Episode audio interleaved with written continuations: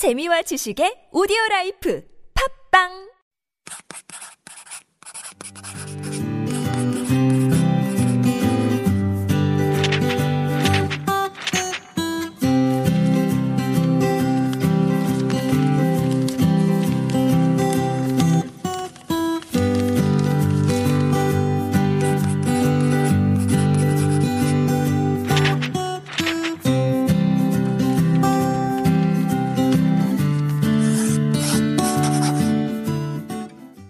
Hello, everyone. Happy New Year. This is Super Radio Living Korea, and I'm your new host, Roman. Are you surprised with this unexpected new voice? It seems like that it's time to tell you about myself. Well, my name is Roman, and I'm from Australia, and I've been in Korea for a few years now. And I'm currently working in the media industry with a few roles and odd jobs. And last week, I suddenly got a call from 님, from the TBS producer, and he proposed this radio program and explained about the segment. And I've known I spent a year being a guest on the Steve Hatherly show, but I've never been the host of a show before. So, as you might have known, talking 15 minutes by myself is actually kind of difficult. So, wish me luck.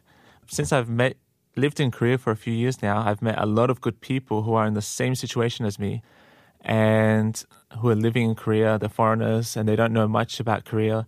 And they ask me a lot of questions. So I've uh, ended up running a community online and I ask answer a lot of questions and receive a lot of questions from foreigners. So um, I thought this segment would be a good platform to share those questions together as well as my experiences in Korea too.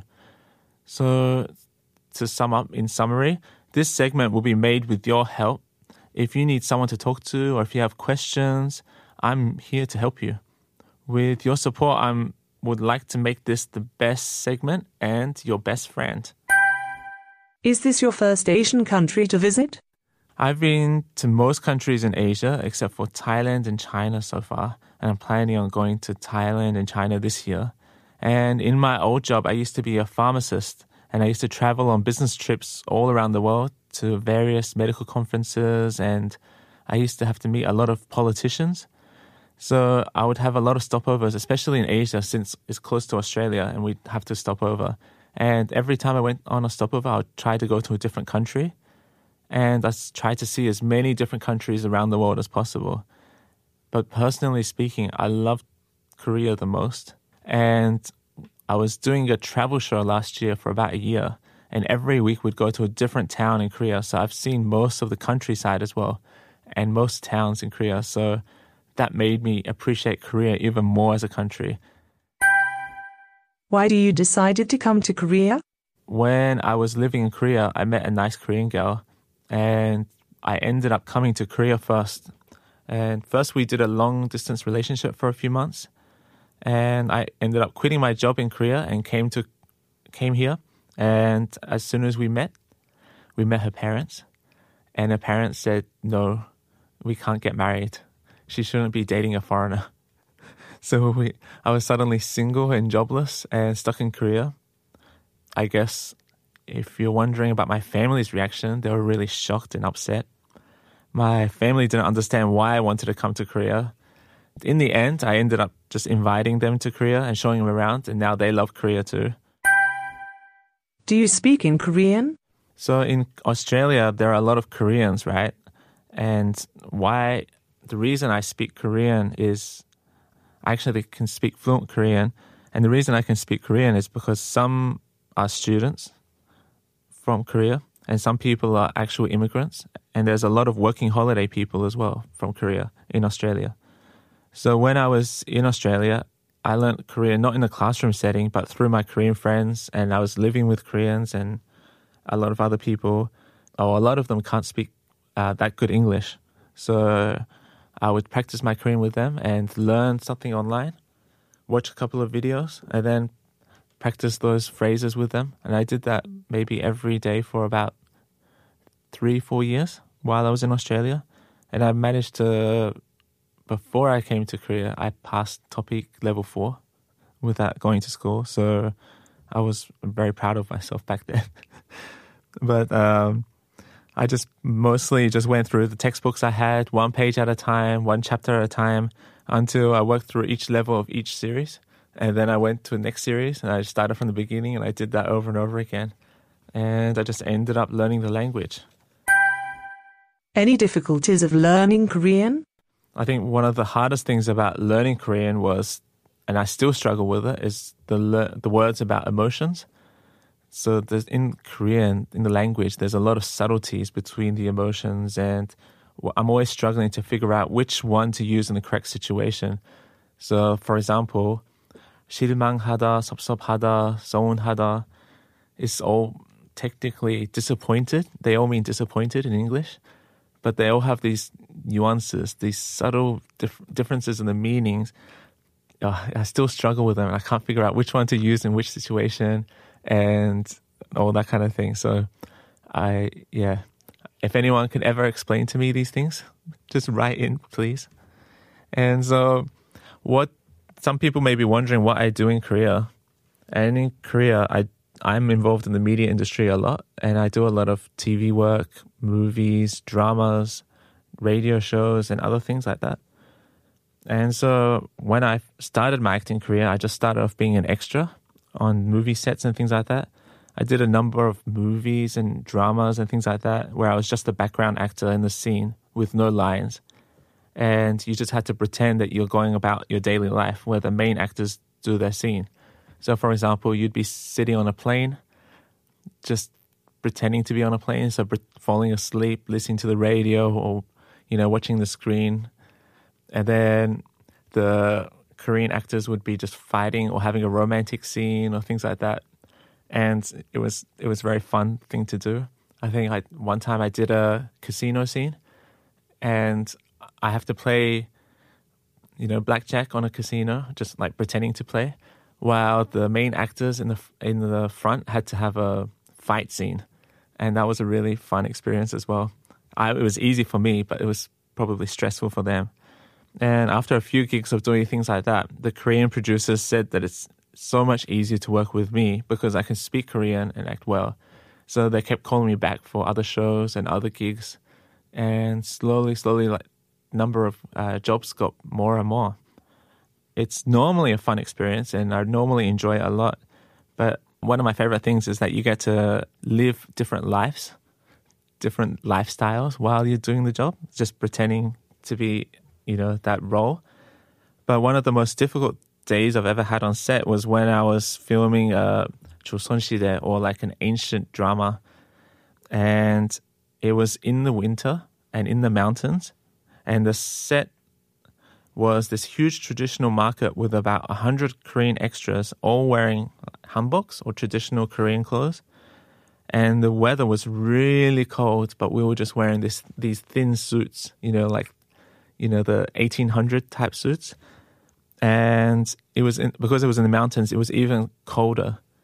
And the scene was the main actress and the main actor have to run through the market and they're having a romantic fight. So the girl has to be crying, and the main actor has to chase after her. But halfway through the shoot, the director suddenly said, Okay, start the rain. And then these giant cranes above us started spraying water on us. And we were, it was outdoors and already cold. But once we started getting wet, it was really difficult. And the director started saying, stop looking wet, stop looking wet. And we were so stressed. So that was probably the hardest, most difficult day I've ever had on a set. And we were all shivering so much that it was really hard to be serious. Well, anyways, after doing that for a while, um, I got a phone call from a producer of a major TV show. Uh, the show was called 너의 목소리가 보여, or I Can See Your Voice, and it was season four. So the show's about uh, there's six contestants who stand on a stage, and just by looking at them, you have to guess whether they are a good singer or a bad singer. They have to lip sync to music and try to fool everyone that they're a good singer, or you know, act out little scenes, and but they're not allowed to speak. And if you can make it to the end, you can win like five thousand dollars or five million won. But everyone said they had already seen me before and voted me out straight away as soon as the show started. We had spent four months preparing for the program, and in the end, I didn't even get to lip sync or perform anything because they all said they recognized me on TV. They had to find who was the bad singer out of six singers, and I was one of the two bad singers on that show. And they had made me come out onto the stage and sing a song for them. But because I was such a bad singer, I was offbeat and off tune, out of tune, and I have to apologize for that. So I actually enjoy singing, but I'm always out of breath, so I don't sing in public at all. But I love comedy and doing things that make people laugh, so I loved every minute of the experience. And I have to say, the most interesting part of the experience was what happened after the show. After the program aired, a lot of people would recognize me on the streets, and a few people would look at me and st- scream out loud. They would just be like, Oh my God, I know you and a few other people would ask me for photos or things like that, which which was normal. But the most unusual thing was one day I met up with a friend, just some uh, foreigner friend, and she has a baby. So we went out for a walk to the park, and we walked walked to the um, shopping center while her husband's at work and things like that. And then the producer of the show called me and said, "Roman, why didn't you tell us you have a baby?" And I said, "I don't have a baby." And then they said, "Yes, there's so many photos of you online holding a baby." And then it was it was such a uh, a panic by the producers of the show that I had to like leave my friend at the shopping center and just go home because there was already so many photos of me online. So I never realized the show was so popular and I would get so widely recognized. But now I'm used to it. So I guess it took me a few months to get used to the feeling. So, anyways, let me talk more about the show. I've been in Korea for a few years now and I manage a few communities for foreigners. And I've been running a couple of my own startups and business in Korea. I'll talk more about them in later episodes, but right now, just talking about them briefly. When I first came to Korea, I began a startup. And the startup was about building a medical translation app. So I wanted to create an app where doctors can use it to talk to patient, foreigner patients, and foreigners can use it to find which hospitals can speak English and things like that, and how the medical system would work. And while I was developing the app with some developers, I also go to hospitals and translate for other foreigners and help them through the medical system in Korea. So I would, you know, walk with them or drive them to different places and um, walk them through the whole service. Um, especially, I think our biggest clients were military personnel. So we'd drive them from uh, base to different major hospitals in Korea and help them through the whole system, especially at nights. And since I used to be a pharmacist in Australia, I, I'm familiar with all the medical systems and terminology. And I understand all the Korean medical terminology as well. So since I can speak Korean, and I hired a few people and we slowly grew the business and we translated a lot of medical documents as well, especially from pharmaceutical companies. Since we're, we got a pharmacy background and we worked with a nurse and another pharmacist, we would translate a lot of major documents and we developed that side of the business too. But while I was building up this business, I learned all about the ins and outs of doing a startup in business, in Korea and all the different tips and things like the problems people can face when they're doing a business in Korea. So I've been asked to mentor a lot of people and businesses, especially foreigners starting out their startups here. I've given talks to 120 people at a time and did various meetings and things like that on behalf of foreigners with uh, the Seoul city government. And when I first arrived in Korea, I received a lot of help from for- friendly foreigners and Koreans. And through this t- this show, I intend to pay it forward and help other foreigners too. So if you have any questions or comments, or if there's any things you're com- curious about, contact us and let us know. If you want to know anything about Korean life, jobs, businesses, or the film industry, food, culture, or language, things like that, anything you want to know, just let us know and we'll feature your question on an episode. Well, that's all for today. And if you have any questions or suggestions, please send us an email to superradio101.3 at gmail.com or check out our Instagram at superradio101.3. I'll be back with more interesting stories and tips next time. See you.